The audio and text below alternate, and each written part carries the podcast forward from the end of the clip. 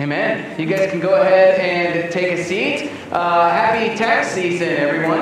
Uh, I was actually working on my taxes last night just to get in the mood for this uh, sermon.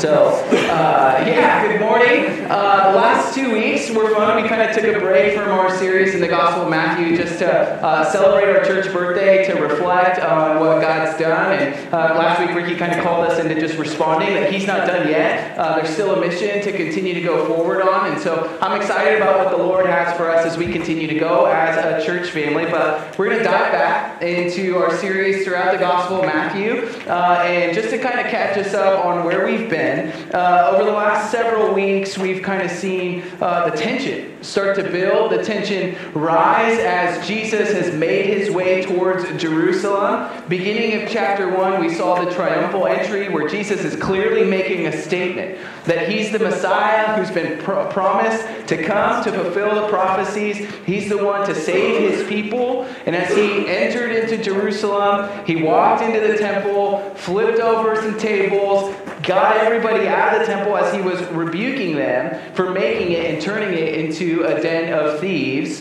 And then as Jesus began to interact with some of the religious leaders, uh, he again starts to have these conversations where they're frustrated with him, and he, they're calling out him as a leader, as a rabbi, as a teacher. And Jesus continues to show them that while they may be teachers of the law, while they may be teaching and walking with the people, there is no fruit coming from their hearts. He uses these different parables, and he goes through these three different parables that we kind of walked through uh, through the beginning of the year. We start to see, man, what what is Jesus really doing here? And as you examine the three parables, we started to see that the consequences uh, of having a hardness of heart, or of being far from Jesus, of rejecting the Son of God, continues to move them away from God himself. And as we walked through those three parables, we saw the consequence continue to get more and more and more serious throughout those. And so this brings us to where we're at in Matthew chapter twenty-two, middle of the chapter, where we're reading how, man, these Pharisees, these religious leaders, they just received judgment from Jesus in his parables, and rather than repenting, they retaliate. Rather than actually turning towards Jesus and responding to the sin against God, they say, man, this, there's no, there's nothing wrong with us. Now we need to go attack Jesus. And in this next section, we kind of see three questions that the religious leaders asked. But today, we're just going to stay with one of those questions. In verse fifteen, we kind of start to see this whole story take off, how they responded to these parables and how they moved towards Christ. Now, verse fifteen shows us that the Pharisees, they want to plot against Jesus. They want to trap him by what he says. They want to get a response from him, so they have something to accuse him of wrongdoing. Now, as they, as Jesus has interacted with the Pharisees before, time and time again, I'm kind of curious as to why they send their disciples. Verse sixteen says, hey, so they sent their disciples to him.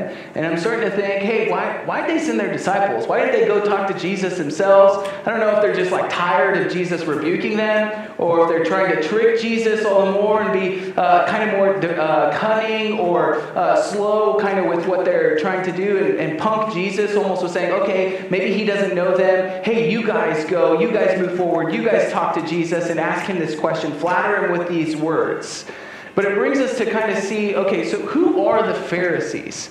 We've been talking about them, and sometimes it's easy to forget who, who they really were as teachers. But Pharisees, for, for the majority of time, they were seen to have great support among the people. They're actually involved in the, the synagogue communities. They're involved with the people. They had a strict view of holding to the written and the oral law. These are people who wanted to continue to uh, take care of what God was doing, and that's why they added these laws around them, because they're like, man, we don't want to sin, so let's put up even more fences, more barriers, so we don't fall into sin. And this is where they started to view their own law greater than God's law, and they started to worship this legalist type of way, this religious traditions.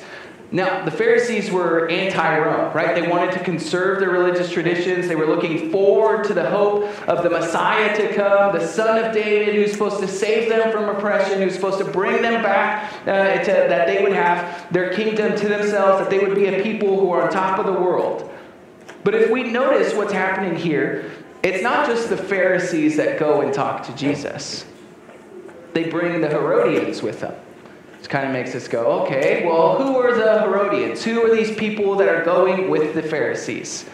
Well, the Herodians are pro-Roman people, right? They like Rome. They're from uh, they're from followers of Herod. Herod was just like a puppet king who Rome kind of came in. They took over the Israelites, and then they selected a king to rule on their behalf for them. So we start to think, okay, these are people who are pro-Rome, and now we look at the Pharisees. These are people who are completely against Rome. So we start to see these are two people who kind of don't like each other. Two political entities maybe who are wanting different things and trying to go in a different direction. And yet in this moment, we start to see them come together to walk into a room or to a place and to go to someone to challenge who he is and to ask questions of him and wonder who he is. These two groups don't agree much on anything, and yet they come together here to attack Jesus with this question.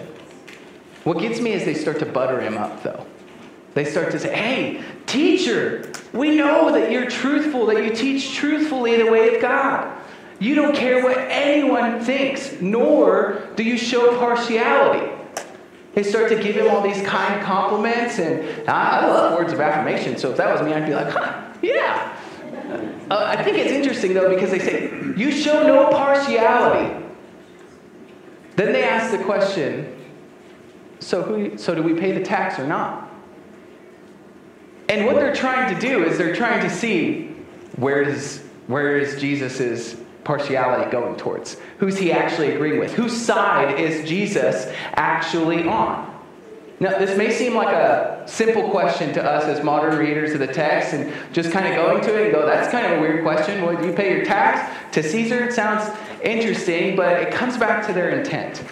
It's not like they're coming as students who are hungry to learn and are questioning like, man, I don't know if we should be doing this. Is this okay? Is this right for us to do as, as uh, you know, followers of Yahweh? Is this right for us to continue to pay this tax to, to Caesar and to Rome? No, that's, that's not what their heart posture is at all, right? Their heart posture is wicked. It's one to plot. It's one to trap Jesus. It's one to make sure they can get somebody to accuse him so that someone would harm him. We've seen in the Gospel of Matthew that the Pharisees, the religious leaders, are all trying to get Jesus so that he would stop doing what he's actually doing. So they don't actually want an answer to the question. They have these poor intentions, and we get to this point to where we see the question come, hey, teacher, tell us, what do you think?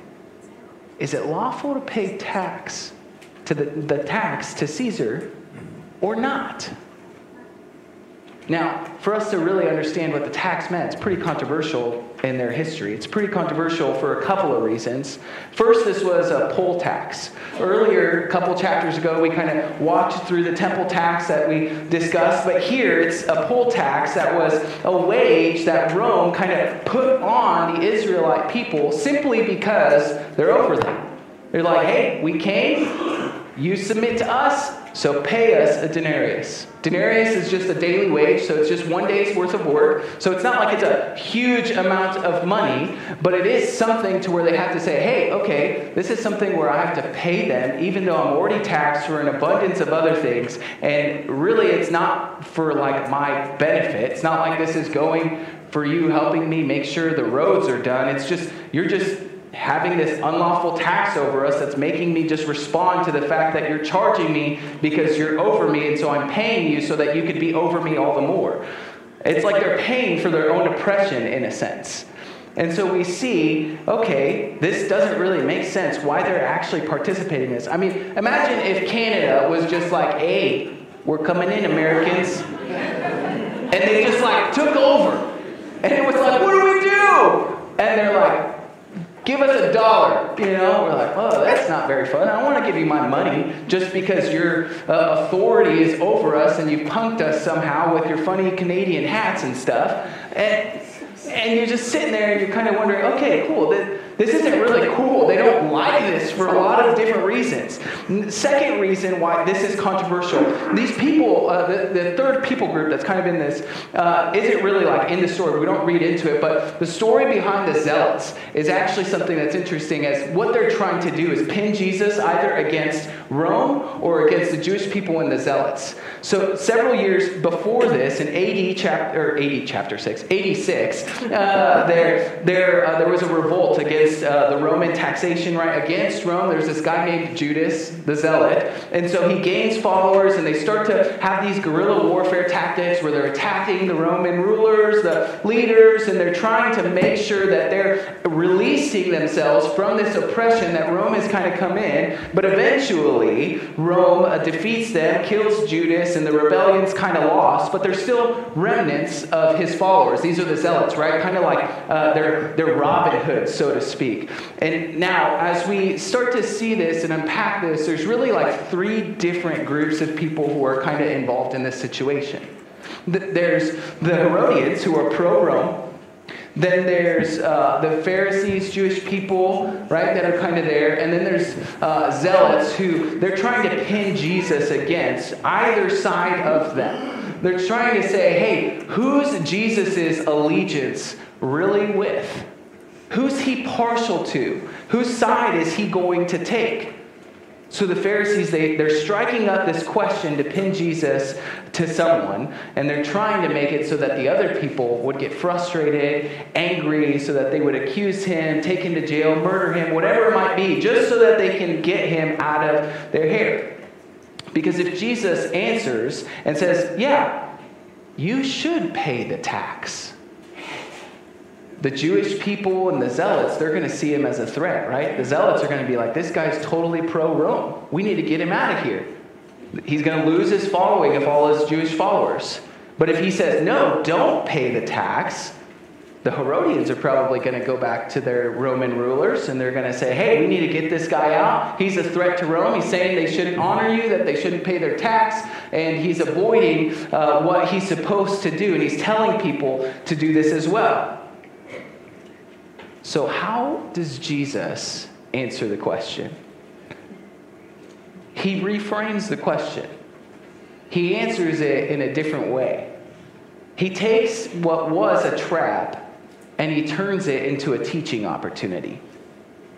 As they ask the question, Jesus lets them know that he's not buying their nice words. How he responds, perceiving their malicious intent in verse eighteen. Proceeding, he knows that they're not coming at him, genuinely asking this question. He knows that they're trying to trap him. He calls them hypocrites. He says, why are you testing me? He's not fooled by them at all. And Jesus goes on to tell them, show me the coin used for the tax. So they go and they bring him a denarius, and Jesus responds with another question to them. He says, show me the coin that's used for the tax. Whose image and inscription is on this? Caesar. Caesar, of course, his image is on it. Not only his face, but also something. It says something on the coin. On the one side, it says that he's the son of the divine. On the other side, if you flip the coin over, it says that he's the high priest. So in some ways, the people are saying, hey, if we're paying this tax, if we're using this coin, is this blasphemous in one way? Is this an opportunity for us to actually, like, should we reject this because we're using money that says that this guy's God? And, and as we start to examine this, Jesus gives them the answer to say, give back to Caesar what is Caesar's. And if he would have stopped right there, people would have gone crazy. And can you imagine the tension? I almost wonder if he paused after he communicated this and he told them this, but that's not where he stops, because the people would have been very angry listening, but Jesus turns this into a sweet teaching moment where he goes on to say, give to God what is God's. Here's how Jesus turns this trap into a really beautiful teaching moment.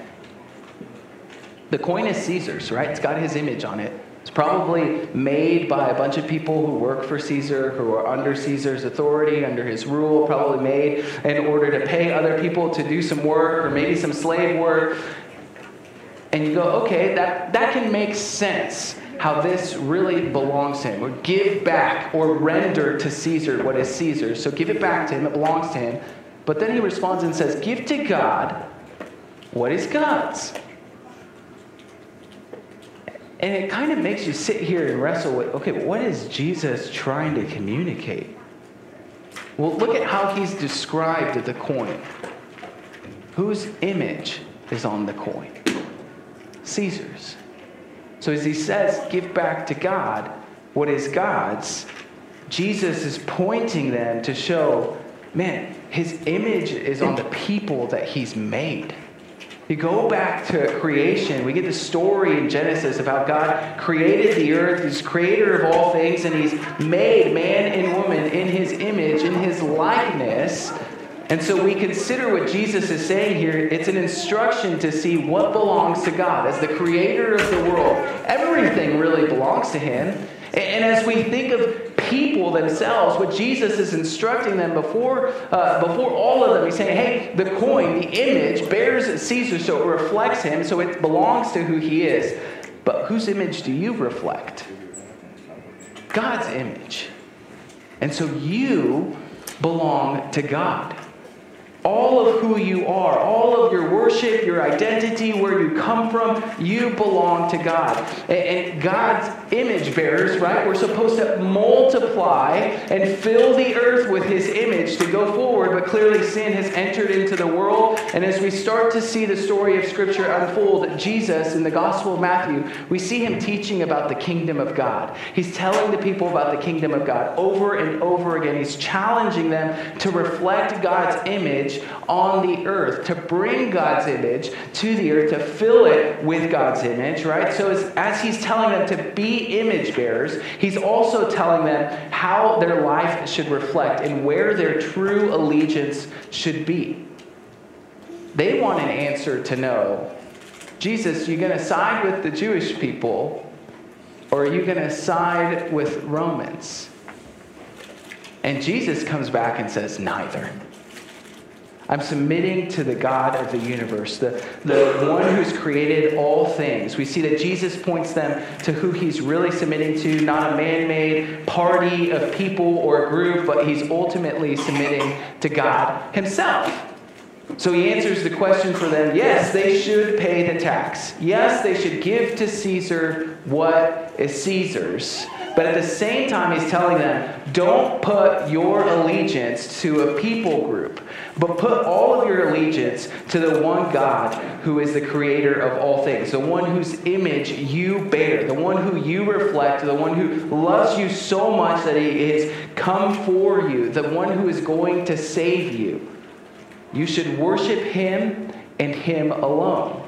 You should give everything to him that is yours. Give to God what is God's, which is their whole life. I think this is really helpful for us today as well. As we start to examine and see how we as believers in a season that's potentially filled with a lot of tension, as you start to think of just politics or government or how do we respond in light of what's going on in our modern day, what is Jesus really instructing us to? And it's a reminder to see that Jesus is instructing us to respond to the one who has all authority, the one true creator whose image we bear as people. And, and as we've lived, right, the last couple of years have been some of the most, like, divisive years. If we're all honest, we can kind of see, like, there's a lot of division in terms of the political conversations or what we should do, how we should live, how do Christians respond in light of all of this stuff. And I think this passage is helping us truly live out what Jesus is calling us to do, is to reflect God's image and to be a people who are giving all of their worship to God and God alone. Here Jesus is explaining, yeah, you, you should pay the tax, right? You should honor the, the government or what is before you, the authority before you, but you should submit your lives to God first and foremost. And he's saying it's not a contradiction. It's not a contradiction at all because of who God is. He is over all things.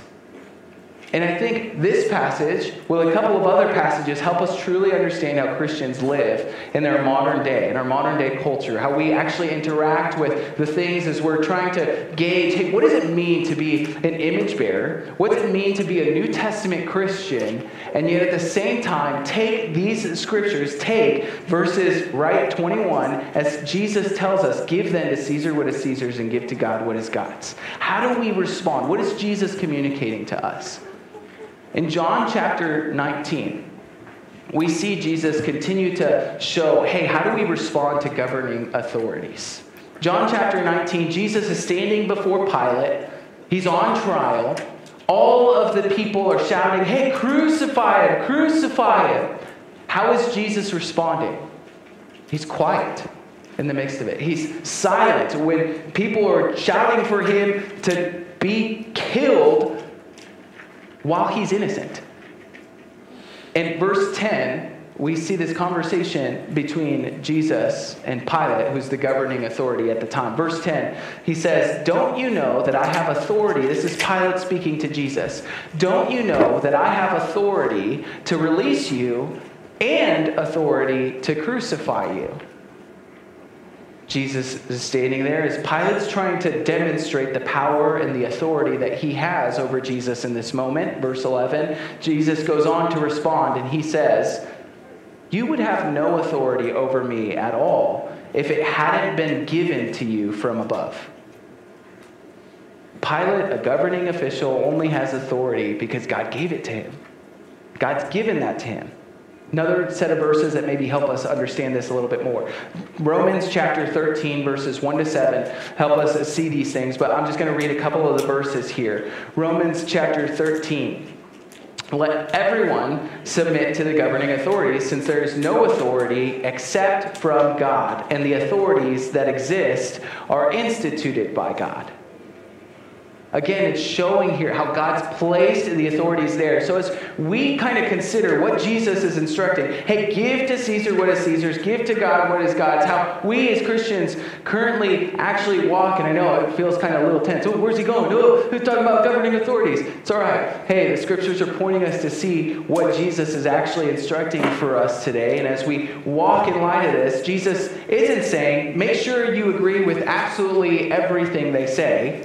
He's not saying give all of your allegiance to them, but the instruction we're responding with, or actually what Jesus is calling us to in Matthew twenty-two, is he's helping us see, where's our image come from?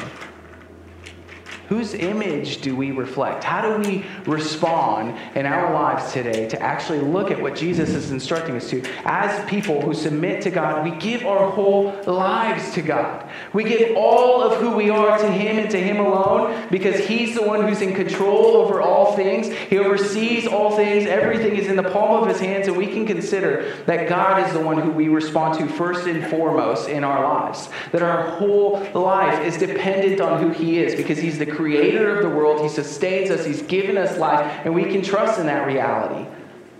Notice Jesus is speaking this to the people. Even consider how they would respond. Consider what maybe is processing through their minds. I mean, the Jewish people were oppressed, and Jesus is telling them, give to Caesar what is Caesar's. Probably not super comforting for them to be able to receive that and how they're going to respond to that. Think of maybe further on in the New Testament how the rest of them are responding to this instruction that's given to them, right? Like submitting to the Roman government wasn't something that was really fun. Like you didn't want to mess with the Roman government. I mean, they would punish people. They uh, they had they didn't have a ton of freedom over it. They would crucify people. Uh, and, and after the resurrection of Jesus, we see maybe even how the disciples continue to respond to what it means to give to Caesar what is Caesar's. How do they live this out?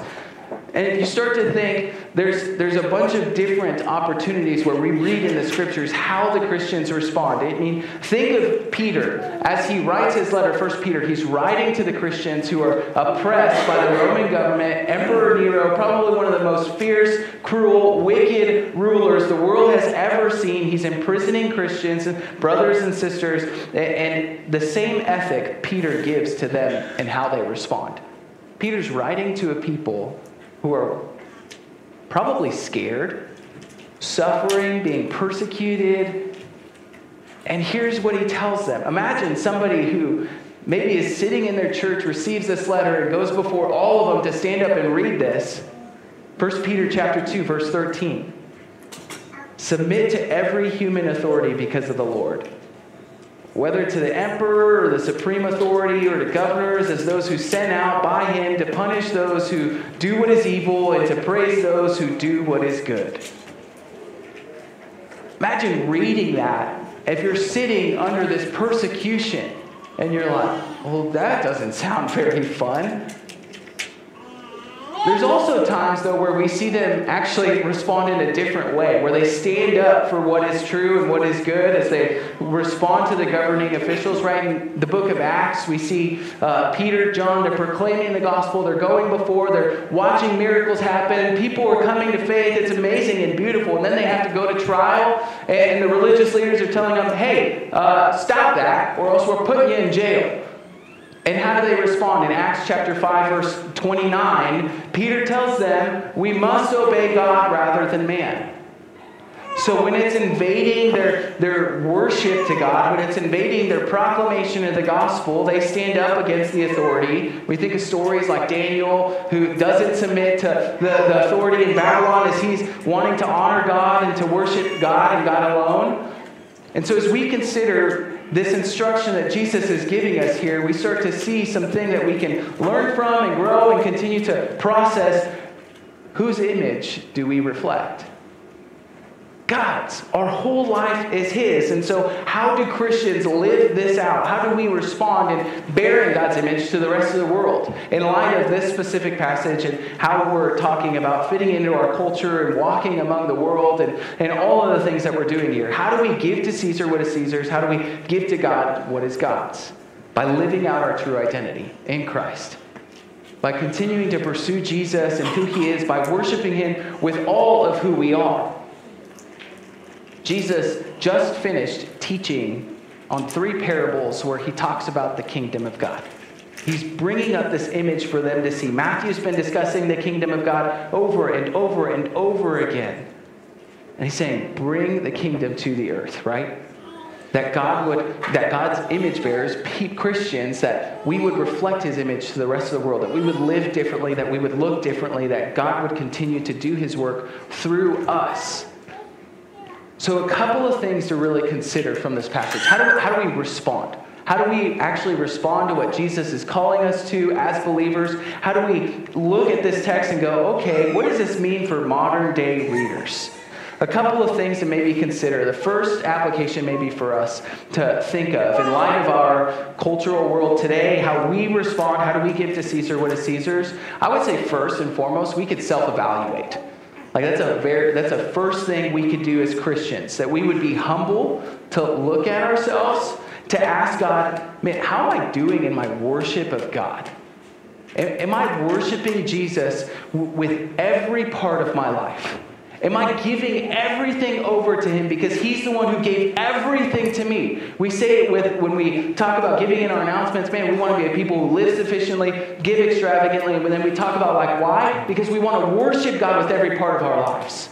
Every part of our lives and our hearts, and I'm grateful uh, to Jesus because as I consider, man, how's our church doing in light of health uh, in terms of what God is doing in the midst of this? Man, I'm grateful because over the last several years, our church hasn't really been divisive. Uh, like God's brought us good unity, and that's something to give God glory for and to praise Him and thank Him for. Uh, I just read on Facebook the other day, a pastor friend of mine who's, I think he's down in Florida, uh, was part of a church, leading a church, and there was huge division in the church. And so he's actually left the pastorate because it was so exhausting, because it's tired him out, because of all the division and trying to point people towards Jesus. And it just got so bad that he had to step away from it. And I'm grateful that we have an opportunity as God's people to continue to self-evaluate, to continue to ask Jesus to remind us of our first love, that we as image bearers would reflect His image to the rest of the world, that we have great unity in who He is and what He He's done.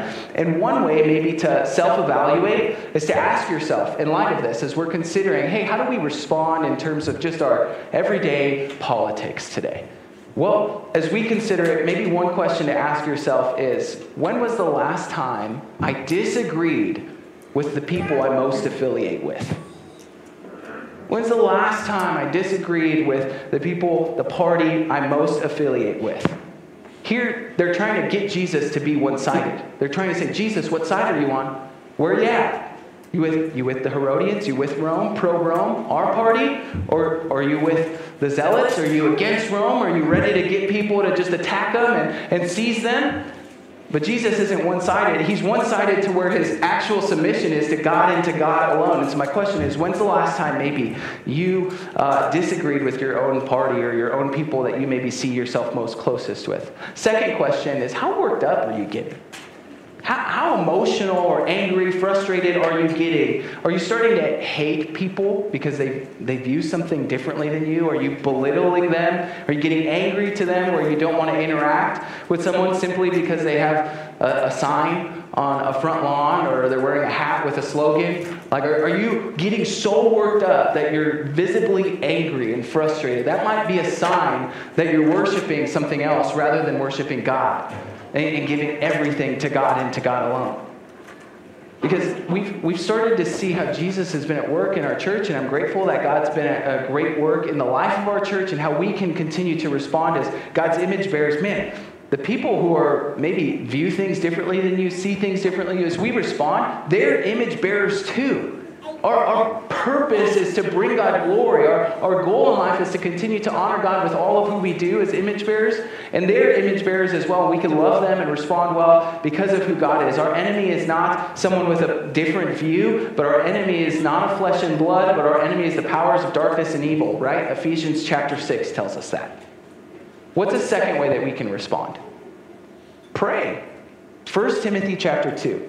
Talks about praying as believers for our government and leaders, right? Regardless if you love them, if you like them, if you want them out of the office, we could ask God to be at work in their lives and in our lives as we process it all, as we're asking God to be at work, as they lead, we can pray that Jesus would be in, in, at work in our communities, through us, through them. We can pray for elections. I mean, we have a mayoral race that's coming up in Lincoln. We can pray for that and ask God to be at work uh, just in our hearts and in our city through that. We can pray as Christians. And honestly, this has been something that I've had to grow in. This has been something that God's kind of moved in my heart to stir me. Man, I should be I should be praying more.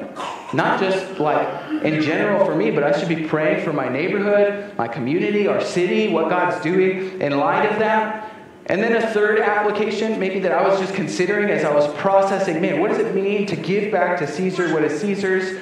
Yeah, I want to honor God with what he's instructed me to honor, but part of that means I have to be, like, informed, right? Like, he's, hey, as we're talking tax season, yeah, like, cool, uh, I want to honor God and not cheat or lie on my taxes. Like, that's a, I'm on TurboTax, and I'm like, dang, it's going to be kind of easy to lie on this thing. And you're starting to think, and, and I was processing it all, and I'm like, no, but I want to honor the Lord with reality and be honest with what God's doing in our lives financially in that sense, but at the same time, I want to honor God with everything as I'm processing it all. Man, I want to be informed and be engaged. Those are two words that I was thinking of as a third application. To be informed and engaged, and that we live in a country and in a place that allows us to participate in the role of elections.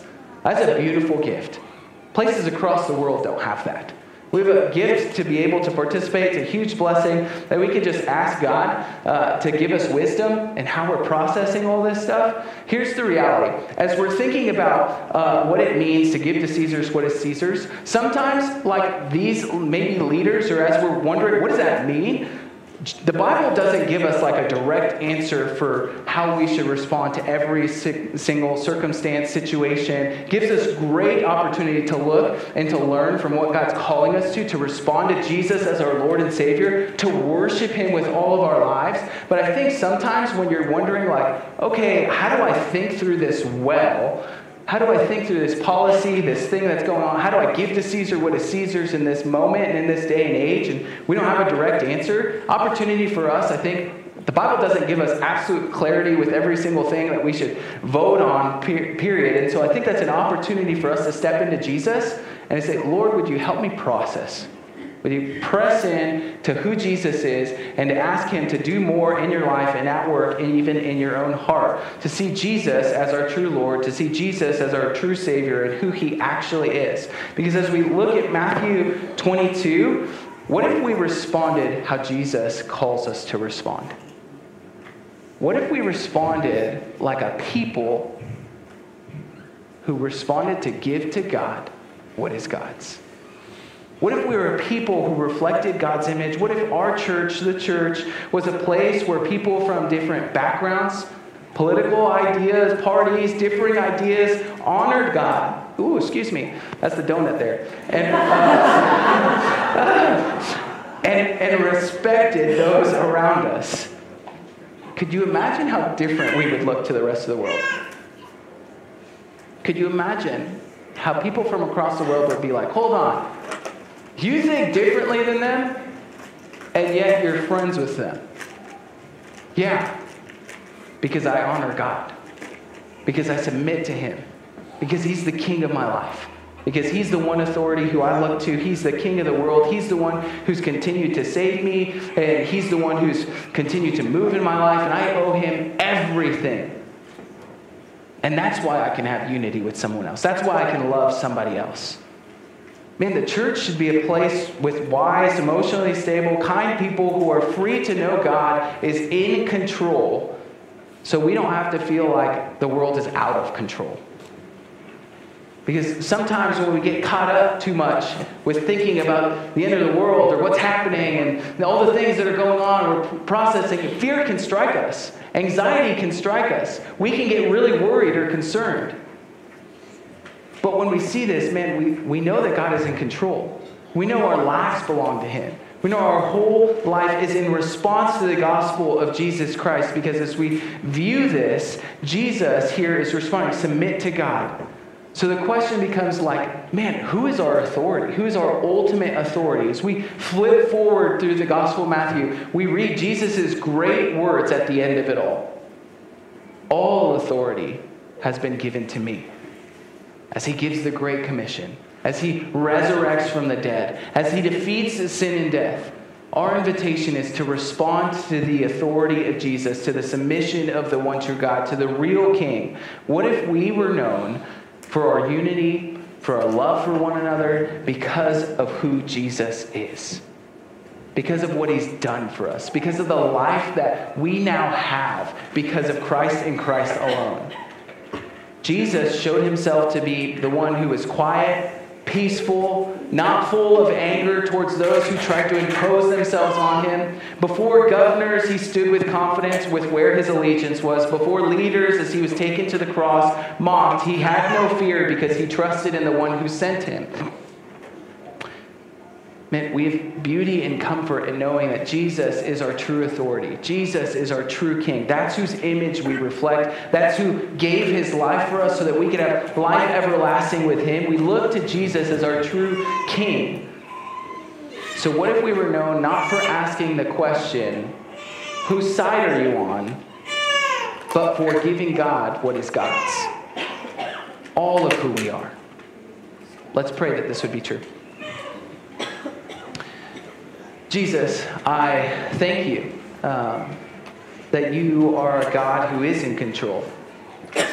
Lord, I thank you that, um, yeah, that even in uh, just the world today, that we can take and learn uh, and respond to what you've given to us in your word. That as we examine and, and respond to your conversation Uh, with the Pharisees' disciples and with the Herodians, that as they talk to you about uh, the image on the coin and whether they should pay the tax or not pay the tax, Jesus, that you gave them great clarity uh, that we should give to God all that is God's. And so, Lord, as our image uh, is your image, as we reflect your image, uh, Lord, would we give you all that is yours, which is our lives? Lord, would we give you all of who we are because of who you are and what you've done for us? Lord, I pray that as uh, we are responding uh, to this, God, that you would help us continue to lean into you, to press into who you are, that you would uh, continue to give us wisdom uh, and love for one another, for other image bearers, for other people on this place. And would we uh, be a people who are known for their unity and for their love, Lord, first and foremost.